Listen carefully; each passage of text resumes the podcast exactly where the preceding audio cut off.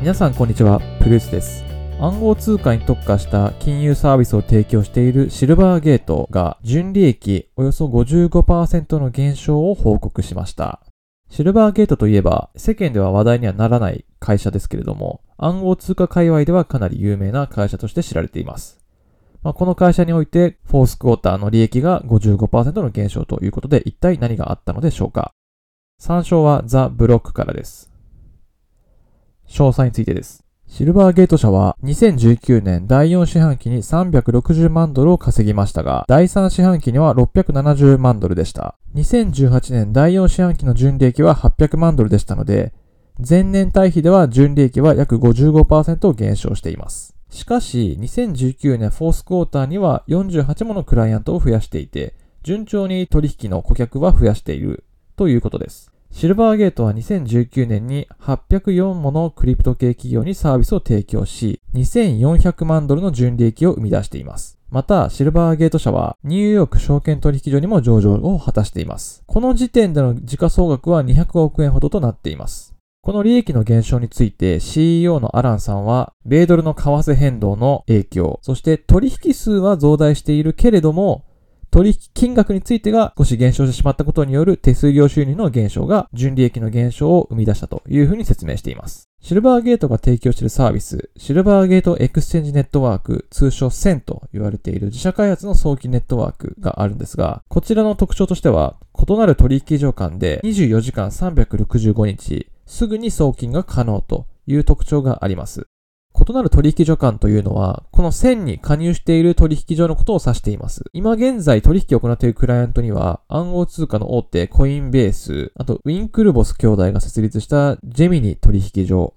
あとアメリカのクラーケンなどのアメリカ企業を中心としたクライアントが対象となっています。まあこれらのユーザーたちがこの線の取引所を介して異なる取引所のウォレットの口座などに入出金を行うことができるとか、かなりユーザーメリットもあるのではないかと思います。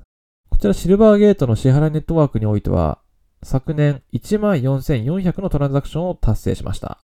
また、1000に加入している取引所の顧客は、米ドルをシルバーゲート銀行の口座から手数料なしで入出金が可能になります。2019年9月30日時点での無利子預金は17億ドル、約日本円で1920億円となっています。かなり金額もでかいのかなという気がしていますね。まあ、先ほど金額ベースで取引数は上がってるけど、取引金額が落ちてるから収益が下がったというふうに説明されてましたが、実際には第3四半期に104億ドルを達成したけれども、第4四半期では96億ドルと、まあ、約10億ドルぐらいですかね。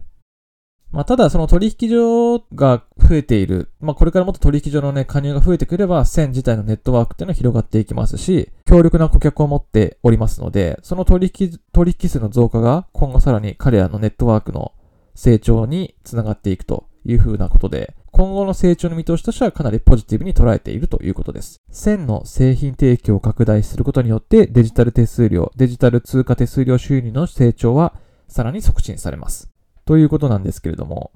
まあ、これらの暗号通貨界隈のサービスというのは既存の大手銀行にはなかなか手を出しづらい領域だと思います。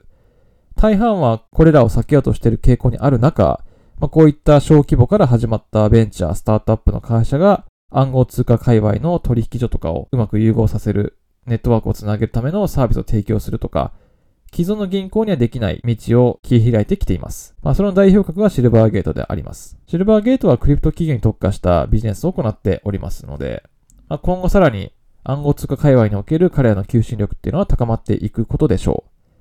また彼らは今後仮想通貨企業を対象とした金融サービスの市場規模が300億ドル、約3.3兆円から400億ドル、約4.4兆円まで膨らむのではないかというふうに予測しておりますので、